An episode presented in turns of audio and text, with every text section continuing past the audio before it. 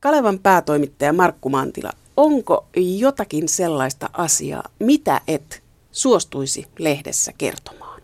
Ainakaan nyt yhtäkkiä ei tule mieleen mitään semmoista. Tietenkin voisi miettiä, että jos te oltaisiin kriisitilanteessa, sodassa tai muuta, ja, ja sitten olisi kansakunnan edun kannalta. Sanotaan että niin, että meidän säilyminen hengissä riippuu siitä, että pysykö tämä tieto pimennossa vai ei, niin silloin täytyisi miettiä sitä. Mutta noin muuten, niin lehti tai mikä tahansa media, niin on sitä varten, että se tuo asioita julki, jolloin tuota, on, on vaikea miettiä oikein, että mikä voisi olla aihe, joka liittyy ihmisen toimintaan, josta ei voisi kertoa.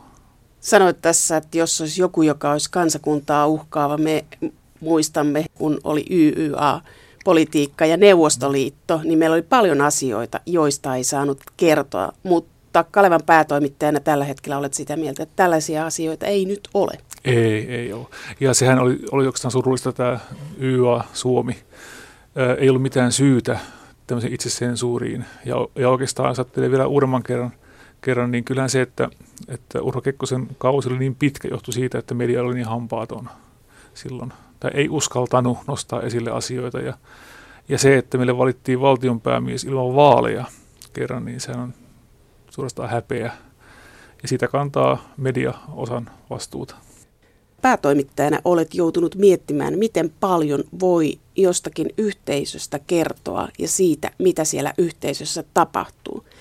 Helsingin Sanomat julkaisi jutun, jossa kerrottiin alaikäisen lapsen hyväksikäytöstä. Ja siinä kerrottiin, että kyseessä on lestadiolainen henkilö. Markku Mantila, miten Kalevassa reagoitiin tähän juttuun? Meille tuli vinkki toimitukseen aiheesta. Ja silloin vuorossa olleet esimiehet ja toimittajat tai toimitus niin arvioi, että tämä ei ole nyt semmoinen aihe, joka tartutaan. Se oli jollakin tavalla kai epäuskottava. Mä en usko, että siinä oli mistään muusta kysymys. Siinä ei tartuttu. Ja tämä vinkittäjä mulle kerrotun mukaan sitten otti yhteyttä Hesariin, joka sitten hoksasi sen, sen uutisen ja, ja täytyy sen tässä todeta ihan, ihan niin kuin aidosti, että, että Helsingin Sanomat siinä kohtaa oli terävämpi kuin, kuin Kaleva ja hoksasi tämän asian ja teki sitä uutisen. Ja tota, sitten mekin tartuttiin aiheeseen ja, ja, ja kerrottiin, mistä oli kysymys. Siinä oli, oli muistaakseni sillä tavalla, että, että siis syyt, luettiin syyte Espoossa lestarilaisvaikuttajalle. Se oli jonkun, jonkun paikallisen yhdistyksen, rauhanyhdistyksen puheenjohtaja. Ja sitten tämä syyte johti myöhemmin tuomioon, joka oli neljä vuotta vankeutta, jos oikein muistan. Nyt kai se on hovissa tämä asia käsiteltävä. Pelottiko se, että se oli se ollut teidän levikkialueella liian kuuma asia? Ää, joo, varmaan näinkin on, mutta tuota, me ollaan käyty keskustelua näistä, ää, näistä uskonnollisista yhteisöistä ja, ja, ja ollaan tultu siihen tulokseen, että asiat kerrotaan niin kuin ne on ja, ja, ja ihan siitä riippumatta, että että onko kyseessä lestariolainen tai ei-lestariolainen tai joku muu herätysliike. Silloin kun uutiskriteerit täyttyy, niin juttu kerrotaan. Pääasia on se, että se on totta, se on jollakin tavalla relevantti ja, ja tota, kun, kun kaikki faktat pitää paikkansa, niin silloinhan on vahvoilla aina.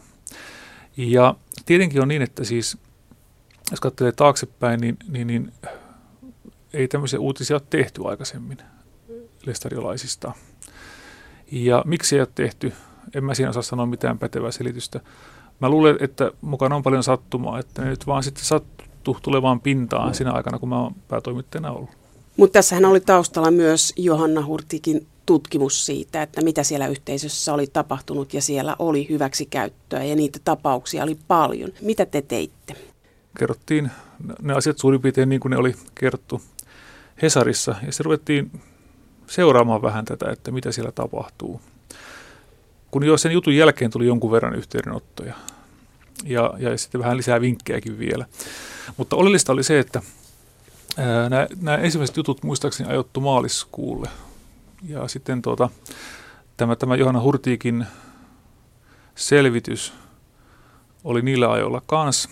Ja sitten tuota, SRK, Suomen rauhanyhdistysten keskusyhdistys, aloitti oman, oman selvityksensä, joka julkistettiin huhtikuun alussa. niin kaikki nämä niin toi uutta tietoa asiasta. Mutta tässä kohtaa oleellista on se, että siis tämä meidän muuttunut linja, että me myöskin tartuttiin näihin aiheisiin, oli kai sitten jollakin tavalla levinnyt, koska tuota, mulle soitti yksi vinkittäjä, joka oli ollut mukana jollakin tavalla laatimassa tätä SRK-selvitystä. Ja sanoi, että siis kertokaa siitä etukäteen niin paljon kuin voitte, koska hän pelkää, että muussa tapauksessa se info, joka tässä selvityksessä pidetään, niin siellä lakastaa maton alle asioita. Ja, ja tämä vinkittäjä itse siis kuuluu liikkeeseen. Hän halusi, että nyt nämä asiat perataan läpi kunnolla ja sillä Kalevassa teidän hommanne on nyt kertoa tämä ulos. Siis te saitte sieltä yhteisöstä tietoa, yhteisö halusi varmistaa, että asiasta tulee julkis, julkinen. Tavallaan mediaa käytettiin tässä hyväksi. Kyllä, kyllä joo. Ja, ja näinhän se oli, todella. Ja me saatiin sitten tuota, äh, Johanna Hurtikilta pitkä haastattelu aiheesta. Ja siinä käytettiin muuta, muitakin lähteitä. Ja se juttu julkaistiin sinä aamuna, kun tämä tiedotustilaisuus oli. Ja, ja siinä tiedotustilaisuudessahan sitten – SRKn johto myönsi, että liikkeen sisällä on pedofiliaa. Ja niitä tapauksia oli 70-100 arvioitiin tapahtuneen useamman vuosikymmenen aikana. Mikä se luku sitten oikeasti on ja, ja, ja onko se tuota korkeampi vai pienempi, niin Marton sanoo. Mutta mulla on semmoinen tunne itsellä, siis sen kesän jälkeen, mitä keskustelua käytiin, että saattaa olla vielä paljon esiin tulematta. No miltä se tuntuu, kun jostain yhteisöstä otetaan yhteyttä ja sanotaan, että kertokaa, niin onko ensimmäinen asia, että vau, mehän tämä kerrotaan? Mä yllätyin kyllä. Ja tietenkin senkin takia, että siis jo ennen tätä yhteydenottoa, niin, niin, niin SRKn johto oli ilmaissut närkästyksensä siitä, että, että kun kerrottiin tämän espoolaisen tapauksen taustayhteisö, että mikä se syy oli. Ja mä sitten koitin perustella, että tai se syyhän, tai perustehan on se, että siis tämä henkilö oli luottamustehtävässä. Ja samalla tavalla toimitaan, että jos nyt sitten on vaikka leijonien puheenjohtaja tai kunnanvaltuuston puheenjohtaja, on siis jossakin yhteisössä nostettu luottamustehtävään, niin silloin täytyisi toimia vähän nuhteettomammin kuin niin taviksien. Ja niissäkin kerrottaisiin tämä taustayhteisö. Mistään sen kummemmasta ei ole kysymys, mutta tuota, sillä kohtaa tuli sitten ensimmäinen varoitus, että, että aina me voimme lakata lehden tilaamisen. Teitä uhkailtiin jo siinä vaiheessa, kun te kerroitte, vaikka Helsingin Sanomat oli tehnyt sen jo aikaisemmin koskien espoolaista, sitten te kerroitte oman alueen. Joo, kyllä mä sen näin koin, koska tuota, yleensähän se menee, menee niin, että kun mäkin olen ollut toimittajana kuitenkin aika pitkään, niin, niin silloin kun, kun lukija tai lukijat ei ole, ei ole tyytyväisiä johonkin juttuun, niin se menee niin, että – se toimittaja saa sitä suoran palautteen, tai soitetaan päätoimittajalle ja päätoimittaja haukutaan, ja, ja, ja soittaja tietää täsmälleen, missä kohtaa se juttu on sitä lehteä, mikä kohta siinä jutussa on sekä ottaa päähän, ja sitten tulee, aina pokolla viimeinen kerta. Tai mä katselen toisen lehden. Tämä on, tämä on siis ihan, ihan normaali. Mutta tuota se, että siis todetaan vähän kuin joukkovoimaa käyttäen, että aina me voimme lopettaa tilaamisen, niin siinä on painostuksen sävy. Miten sitten näiden juttujen tekijä? Oliko teillä samat ihmiset tekemässä näitä juttuja tästä lestadiolaisesta pedofiiliasta? Joo. Meillä oli äh, lähinnä yksi toimittaja, joka on rikos- ja oikeusasioihin perehtynyt syvällisemmin näitä asioita penko. Ja sitten kesällä, tietysti kun oli sitten kesätoimittaja paikalla, niin yhden tai kaksi juttua teki sitten kesätoimittaja.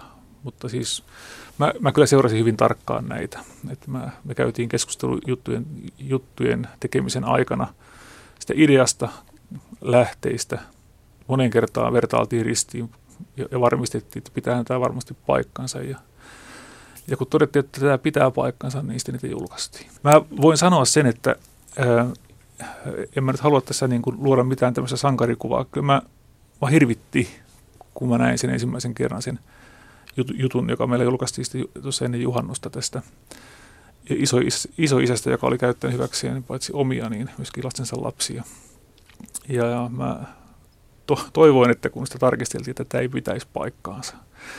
Koska mä tiesin kyllä, mikä ryöppy sitä tulee, mutta kun, kun, kun se juttu osoittautui pitäväksi, niin sitten se julkaistiin näyttävästi.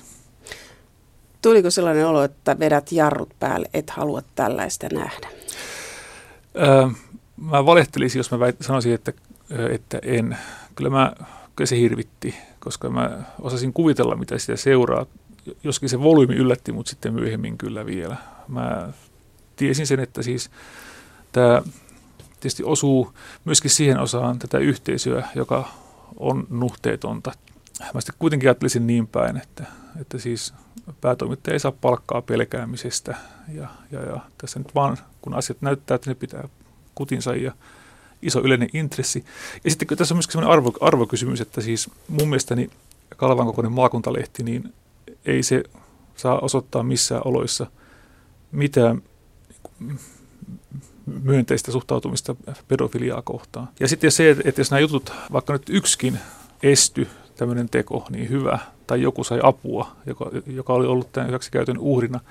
Ja sitten vielä se, että siis mistä tämä nyt sitten nousi tämä tilausten peruutus, niin ää, mä luulen, että siis, enkä vaan luule, vaan mä olen sitä vakuuttunut, että siis se pääkirjoitus, joka mistä julkaistiin heinäkuun mikähän päivä sitten oli. Siis tässä tapahtui niin, että ensin tuli Helsingin Sanomien juttu, Joo. sitten te teitte lisää juttuja ja sitten tuli suviseurat. Just. Ja siellä oli tiedotustilaisuus, Aivan. jossa parjattiin mediaa. Mm-hmm. Joo, näin, näin se meni. Eli siis huhtikuussa vielä äh, SRK-johto otti hyvin rakentavan otteen, että nyt tämä tutkitaan, tämä, tämä ilmiö, ja, ja, ja tota, katsotaan, mistä on kysymys. No sitten kun päästiin suviseuroihin, niin ääni oli muuttunut. Media, Kalevan mukaan lukien, sai aika kovasti satikutia. Ja, ja, ja siellä paikalla ollut toimittajat kertoivat, että kyse oli vähän siitä, että siellä a, a, niin kuin oli ajattelua, että pitäisikö Kalevaa jollakin tavalla saattaa edesvastuuseen siitä, että se lietsoo niin kuin massoja yhtä kansanosaa kohtaan. Ja silloin vuorossa ollut pääkirjoitustoimittaja teki ihan oikein. Mä luin sen pääkirjoituksen, kun se julkaistiin. Siis mulla on vastuu siitäkin. Ja, ja arvosteli tämän liikkeen toimia aika reippaasti. Katsoi, että tämä ei ole ihan oikein. Ja äh, kun mä näin sen pääkirjoituksen, niin mä tiesin, että tästä tulee möykkä. En tosi, tosin osannut arvata sen volyymiä. Mutta mä ajattelin sen perusteeksi sille julkaisulle sen, että niin nyt tämä myrkkypilleri on niiltävä, että nyt tämä julkaistaan – ja tämän jälkeen ei pitäisi kenenkään luulla lukijakunnassa, että meillä on kevyempi suhtautuminen johonkin lukijakunnan osaan kuin toiseen tämmöisissä asioissa. Että tämä oli niin se peruste ja, ja, ja se julkaistiin. Ja itse, itse asiassa tänä päivänä vielä mä puolustan sitä pääkirjoitusta, että se oli, se oli paikallaan. Se naulasi Kalevan kannan kirkkaasti. Teitä syytettiin siis siitä, että te olitte leimannut lestadiolaisen yhteisön, mutta olisiko tätä juttua voinut jättää sillä tavalla, että ei olisi kertonut, mistä yhteisöstä on kyse? No tuo on hyvä kysymys. Ja, ja, ja kieltämättä, kun ollaan jälkeenpäin käyty keskustelua tästä tapauksesta, niin, niin, niin ollaan pohdittu sitä, että, että oliko se niin kuin tarpeen joka kerta. Mutta tuota, lopputulos on se, että kyllä. Ja, ja syy on juuri tämä, että me tiedetään tänäkin päivänä tapauksia, jossa yhteisöön kuuluva henkilö on, on syytteessä tai saanut tuomion ö, lasten hyväksi käyttämisestä, mutta tätä yhteisöä ei ole mainittu, koska tällä henkilöllä ei ole luottamusasemaa siinä, siinä liikkeessä. Ja näitä on muitakin tietenkin. M- mutta jos sillä vaikka olisi ollut kyseessä kuka tahansa, jolla on luottamusasemaa, niin tämä tausta olisi kerrottu. Et siis siitä on kysymys. Mutta eikö siinä ollut toisaalta sekin, että tämä yhteisö suojeli Joo. tekoa? Sanottiin, kun oli ripittäytynyt niin oli saanut anteeksi tekonsa. Ja se on kuitenkin Suomen rikoslaissa rikos. Joo. Tämä, on hyvä, hyvä huomio. Eli siinä tapauksessa, kun kerrottiin tästä isoisästä, niin, niin, niin hänellähän ei ole mitään merkittävää yhteiskunnallista asemaa. Mutta syy, minkä takia tässä se taustayhteisö mainittiin, oli juuri tuo, että, että sen tapauksen selvittelyyn osallistui SRK-johtoa. SRK on varapuheenjohtaja silloin oli, oli paikalla asiaa selvittelemässä. Ja ö, meille ei kyllä vielä ole sel, selvinnyt se, että siis mikä rooli SRK johdolla on ollut sen tapauksen viemisessä viranomaistutkintaan. Kun Kalevan linjana on se, että näissä tapauksissa on sitten kyseessä lestadiolainen tai ei, niin, niin, niin poliisin puheelle heti. Mitään toista reittiä ei saa olla. Ja, ja, ja semmoista vähän on ilmassa, että siellä saa valita, meneekö, meneekö niin kuin poliisin puheelle vai sisäiseen menettelyyn.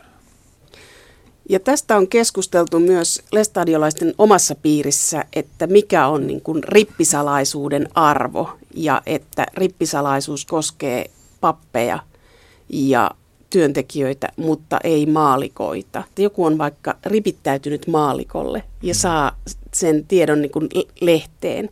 Niin tulee myös kysymys median lähdesuojasta tai etiikasta, että mitä on syytä kertoa, koska se on kuitenkin rikos ja aika, aika raaka rikos. Joo, taas liikutaan hyvin vaikean kysymyksen äärellä. Mä, mä ymmärrän rippisalaisuutta ihan samalla tavalla kuin lähdesuojaakin. Siis kummakin on, jos ajattelee tätä mulle läheisempää, eli lähdesuojaa, niin siinähän tavoitteena on suojata lähdettä juuri, eikä sitä tietoa. Joskus vaan on niin, että on hyvä, kun ei, ei tiedonantaja tule julki. Tämä on ihan, ihan totta. Mutta kyllä mä sitten kuitenkin tuota, sitäkin mieltä on, että jos nyt sitten ää, saa tietoon jonkun vakavan rikoksen, niin kyllä siinä täytyisi jollakin tavalla tätä asianomaista niin ohjata viranomaisten puheille jotenkin, jollakin konstilla. Ainakaan ei saa osoittaa ymmärrystä yhtään sille, sille, sille henkilölle. Mä en tarkkaan tiedä, miten näissä herätysliikkeissä toimitaan. Tietysti rippisalaisuus on ehdoton, ja enkä mä näe mitään syytä sen purkamiseenkaan, mutta – mutta se, mitä nyt voisi toivoa, olisi se, että siis joka kerta kun tämmöisiä epäilyjä esi- esiintyy, niin, niin, niin vahvasti ohjattaisiin sitä asianomainen itse ilmoittautumaan viranomaisille. Se olisi niin kuin se järkevä tapa. En, en, en mä muuta keksi siihen. Kun te lähditte tekemään tätä juttua, niin aavistitteko te, kuinka yhteisö puolustautuu Kalevaa kohtaan? Tuli aika iso kampanja. Joo. Kyllä mä tiesin sen, että, että tulee kritiikkiä ja mä hyväksynkin sen. Mutta se volyymi ja se tyylilaji yllätti kyllä. Että siis kun mä palasin Suomeen sitten kielikurssilta, kun tämä oli tämä kaplakka kaikista kovimmillaan, niin kahden viikon matkalla oli tullut noin 500 sähköpostia, josta siis, siis nyt ainakin 400 tai sitä luokkaa liittyi tähän kirjoitteluun pedofiliasta ja lestadiolaisista. Ja niistä nyt sitten varmaan puolet tai yli puolet oli hyvin moittivia, hyvinkin, hyvinkin ankaraa arvostelua minua kohtaan tietysti päätoimittajana, myös Kalevan toimitusta kohtaan. Ja sitten siellä oli osa, oli vähän, että niin kannustettiinkin vielä jatkamaan tätä, ja, ja sitten tuli vielä muutamia vinkkejä muista tapauksista. Mutta tämä arvostelu oli tosi rajua, ja mä tosiaan käytiin vielä yhden viikon puhelimessa melkein siinä, ihan nyt valehtelematta. Että puheluja tuli hirveä määrä. Ja, ja kuvaava on se, että kun sitten meille halusi kirjoittaa yksi hyvin koulutettu nainen nimimerkillä ja arvostella SRKn toimintaa. Mä sitten keskustelin hänen kanssaan, että voisitko käyttää nimeäsi, niin se on, se on helpompaa näin. Ja hän, hän, hän toivoi, että – voi kirjoittaa tämän tekstinsä nimimerkillä ja näin toimittiin. Mutta kun se oli julkaistu, niin Ranuan rauhanyhdistyksen puheenjohtaja soitti hyvin harmistuneena siitä ja epäili, että se teksti on mun tekemäni. Ja, ja siis niin, niin kuin näitä tämmöisiä reaktioita tuli, tuli vastaan. Mä tota, mietin silloin vaan sitä, että siis on tämä tietenkin epäluottamus toimitustakin kohtaan, kun, kun kuvitellaan, että siellä toimitus värkkää näitä mielipidesivun tekstejä. Mutta tuota, mut silti se, että siis liikkeen sisäinen keskustelu on tuota, niin ei se nyt ihan sekään vakuuttanut. Miten te varoitte sitä, että te ette leimaisi koko lestadiolaista yhteisöä, koska siellä oli kipeitä asioita, jotka oli virallisesti todistettu, mutta silloinhan se, kun puhutaan lestadiolaisesta yhtenäisenä joukkona, niin silloinhan se kohdistuu kaikkiin heihin. Näinhän se on. Ei sitä oikein voi varoa. Siis jos on, on ihan rehellinen, niin vaikka sen kuinka perustelee, että siis ö, tässä kyseessä on luottamus toimessa toimiva henkilö ja sen takia tämä yhteisö on kerrottu, niin se on tietysti laiha lohtu sille muulle väelle, joka elää, elää ihan, ihan kunnialla ja, ja, ja eikä hyväksy tämmöistä missään muodossa. Että kyllä siinä varmaan tapahtuu tämmöinen julkinen leimaaminen osalle väestä, joka, joka on siis otsalla aina. No miten kirkko suhtautui tähän? Ää, kirkko ei ole kommentoinut mitenkään. Ei mitenkään? Ei, mä, en, mä en ole ainakaan huomannut siis, eikö hetkinen, kyllähän siinä oli, kyllähän arkkipiispa kirjoitti hyvin tämmöisen tuota, asiallisen kannanoton Helsingin Sanomiin Vieraskynä palstalle. Mä muista, siis, siis, siis tietenkin, se, tietenkin kirkon kanta on se, että tämmöistä ei saa sallia. Se on ihan selvä juttu. Mutta kirkon johto piti mun mielestä aika matalaa profiilia tässä aiheessa. Nyt kun otit puheeksi, niin, niin, niin se, että mä oikein tarkasti muista, mitä arkkipiispa sanoi, niin todistaa sen, että siis jos on sanottukin, niin ei aika kauhean kirkkaasti. Yhteisö itse myös halusi puhdistaa ilmapiiriä, koska asioita ei viety riittävän ajoissa, riittävän pitkälle. Ja te olitte aikamoisessa myrskyn silmässä siinä vaiheessa. Oltiin joo, kyllä joo. Tämä oli, tämä oli herkkä aihe kaikilla, kaikilla tavalla. Ja sitten tietenkin se vielä, että, että siis liikkeeseen kuuluvat ovat olleet hyvin uskollisia lehden tilaajia aina. Niin tietenkin tämä varmaan tuntuu monesta siltä, että siis minkä takia se siis, siis lehti, josta maksetaan kuitenkin sievuinen summa tilauksesta per vuosi, niin toimii tällä tavalla. Kyllä tämä oli hankala keissi kaikilla tavalla. Mä, mä sain viestejä varsin näkyviltä ihmisiltä, jotka sanoivat, että siis, et, et poika tuossa hommassa kauaa vanhene. Että niin, niin, niin että Kaleva täytyy palauttaa takaisin asialinjalle, jolta sä oot sen nyhtänyt pois. Ja tietenkin se on niin, että siis pahinta mitä mulle voi tapahtua, että mä saisin potkut. Te ei yhtiön omistajat mulle koskaan esittänyt mitään vaatimuksia tähän suhteen. Tämän asiahan tekee vaikeaksi myöskin se, että kun, kun tämä on rikostyyppinen sen lajinen, että nämä asiat on salaisia myöskin oikeudessa, e, e, syyttäjä kertoo niistä hyvin niukasti ulospäin. Ja sitten vielä sekin, että siis me tässä kohtaa harrastetaan sensuuria, että me ei nimiä laiteta ulos, vaikka tuomion, tuomion tekijä saisi neljä tai viisikin vuotta, jottei tämä uhri tule paljastetuksi. Niin näiden asioiden kertominen on, on oma taiteenlajinsa, mutta ennen kaikkea niiden tietojen saaminen on hyvin hankalaa. Tämä on herkkä aihe ja tämä on vaikea aihe.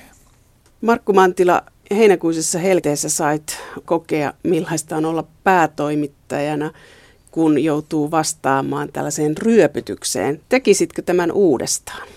Julkaisisitko nämä samat jutut, jos nyt tulisi tilanne vastaan? Joo, kyllä mä ne julkaisisin.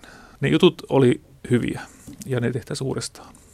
Teitä syytettiin mustamaalaamisesta, että media teki mustamaalausta ja vääristelystä. Niin mitä tämä tapaus opetti Markku Mantila päätoimittajana sinulle? Kyllä tämä taas muistutti siitä, että meillä on hirveä vastuu. Se, mitä me ulos laitetaan, niin, niin, niin sillä on vaikutusta. Se ohjaa monen ihmisen käyttäytymistä, se saattaa muuttaa jonkun maailmankuvaa jopa tai vahvistaa toisella sitä. Kyllä tämä niin kuin julkisuuden mukaan tuleva vastuu, niin se mulle kirkastui entisestään. Aiheuttivatko nämä jutut joillekin ihmisille henkisiä vammoja? Mä en tiedä. Siis tuota, ää, jos ajattelee lukijakuntaa, niin, niin, niin voisin arvata, että siis mukana on niitäkin, jotka siis katsoivat, että tämä oli kohtuutonta. Ja joku soittaja oli sitä mieltä, että siis se, että hänen lapsensa nyt joutuu kiusatuksi koulussa, niin on, on Kalevan syy. Ö, mutta tuota, Miksi lapsi joutuu kiusatuksi? Kun kuuluu liikkeeseen ja sitten siellä muut sitten osoittaa sormella, että hei, että te olette niitä lapsen raiskaajia niin tietenkin tämmöiset puheet on, on, on ihan järkyttäviä. Ja sitten tietysti kun ne tulee lasten korviin, niin eihän niitä voi mitenkään hyvin selittää tai hyväksi selittää. Jos arvata pitäisi, niin kyllä siellä varmaan joukko on semmoisia, jotka ovat siis saaneet sielunsa vammaan tästä kirjoittelusta. Se on aika iso vastuu lehdelle. Kyllä se on. Voiko julkisuutta hallita mediakaan? Ei voi. Ei, ei voi. Tota, Tämä on se toinen opetus. Nyt näin nettiaikana varsinkin, niin tämä on sen takia kiinnostava tapaus, että lestadiolaiset hän eivät katso televisiota lainkaan, mutta he käyttävät nettiä ymmärtääkseni aika, aika hanakasti. Ja kun tämä keskustelu ryöpsähti päälle silloin kesällä, ja kun me sitten uutisoitiin myöskin tämä painostuskampanja, niin me jouduttiin sulkemaan meidän nettisivu aikaa, kun, kun meidän moderoija ei pystynyt käsittelemään kaikkia tekstejä viestejä, mitä sinne tuli. Ja ne alkoi elää jo niin omaa elämänsäkin lopulta, että niin siinä enää ollut se alkuperäisen uutisen kanssa oikein mitään tekemistä. Et kyllä se sillä tavalla on, että toi nettimaailma, niin kun siellä syntyy palo, niin sen hallitseminen on ihan mahdotonta. Sinne pääsee helposti ja sillä voi kaikki vanhat stereotypiat moninkertaistaa. Ja se on, se on oikeastaan tavallaan myöskin kamala väline. Voisiko tällaisesta seurata, siis en puhu nyt tästä, tästä tapauksesta, mutta joku poliittinen asia, voisiko se tuhota lehden? Jos syntyisi niin kiivas tämmöinen sosiaalisen median ja netin keskustelu. Äh, Minun on vaikea kuvitella. Me ollaan kuitenkin niin moniarvoinen yhteiskunta, että se, se mitä yksi vihaa, niin toinen rakastaa kuitenkin. Ja, ja, ja, ja tuota, ajattelee politiikkaa, niin, niin, niin – en mä usko. Ei, ei, ei politiikan puolella. Siis tietenkin, tuota, jos me ö, lehtenä tehtäisiin jotakin täysin moraalitonta, sanotaan nyt vaikka, että me siis, otan toisinpäin, kävisi ilmi, että, että meille on kerrottu näistä pedofiliatapauksista, että me ollaan tiedetty niistä, mutta ei ole uskallettu kirjoittaa niistä. Päätoimittaja ei ole uskaltanut tätäkin muuta. Niin, niin mä luulen, että se voisi aiheuttaa semmoisen reaktion, että siis eihän tuohon porukkaan voi luottaa mitä kaikki ne muuten ne salaa meiltä. Et siis tuota, niin päin se voisi vois mennäkin, mutta se, että, siis, että lehti ihan menisi polvilleen jonkun yhden keisin takia, niin en mä, en mä keksi semmoista nyt. Uskonnollisten yhteisöjen tai poliittisten yhteisöjen voima on aika suuri. Joo, se on sitä kyllä. Ja, mutta tuota, niidenkin sisällä löytyy vähän variaatioita. Mä, mä, mä sen opin nyt tässä tämän kesän aikana, kun mä kävin näitä puhelinkeskusteluja ja sitten koitin vastaamaan mahdollisimman monen sähköpostiviestiin, mitä mulle tuli. En, en toki kyllä kaikki, mä en millään, millään pystynyt tekemään sitä. Mutta sinnekin äh, näkyy tämä kirjo. Mutta tota, en mä Suomestakaan löydä sellaista uskonnollista yhteisöä, joka voisi median kaataa. Voi aiheuttaa paljon harmia, paljon, paljon niin kuin tuota, tilosten menetystä, ilmoitusten menetystä – mutta kuitenkin mä uskallan väittää, että siis perimmältään suomalaiset pitää siitä, että asiat tulee julki niin kuin ne on, kipeäkin asiat. Entäs poliittinen yhteisö, pystyisikö se kaataa? Poliitikot tarvitsee mediaa yhtä paljon kuin media tarvitsee poliitikkoja. Siinä on tämmöinen viharakkaussuhde olemassa, että siis tuota, ei ne semmoista tekisi. Pientä vihanpitoa voi silloin tällöin ilmetä, mutta ei se ole pysyvää. Vallan käyttöön kuuluu se, että valtaa saa ja sitä pitääkin arvostella. Siis se on ihan, ihan oikein uskontoväiri juttu. Siinä mennään sitten jo semmoisiin asioihin, että miksi mä oon tätä mieltä. Mutta keneltäkään ei voi vaatia sitä, että minkä takia hän uskoo Jumalaan tai ei usko perusteita sille. Se on vahva tunne, vakaumus, että asia on näin. Sen arvosteleminen on oikeastaan väärin eikä tässäkään tapauksessa koskaan uskontoa arvosteltu, ei ainakaan tarkoituksellisesti, vaan, vaan jotakin ihan muuta. Toiko tämä keissi sellaisia tapauksia muista uskonnollisista yhteisöistä? Toiko se esille myös niitä?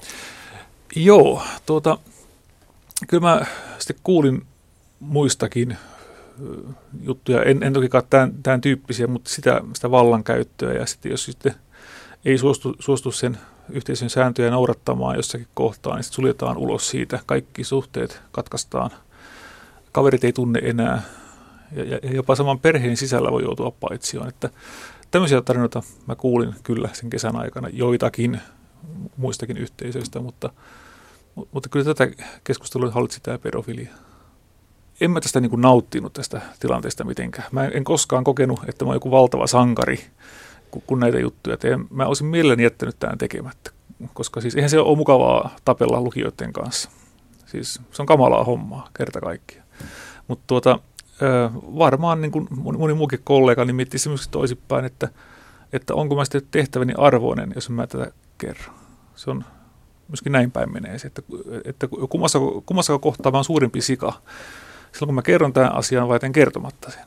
Mä luulen, että se jälkimmäinen on se huonompi vaihtoehto kuitenkin.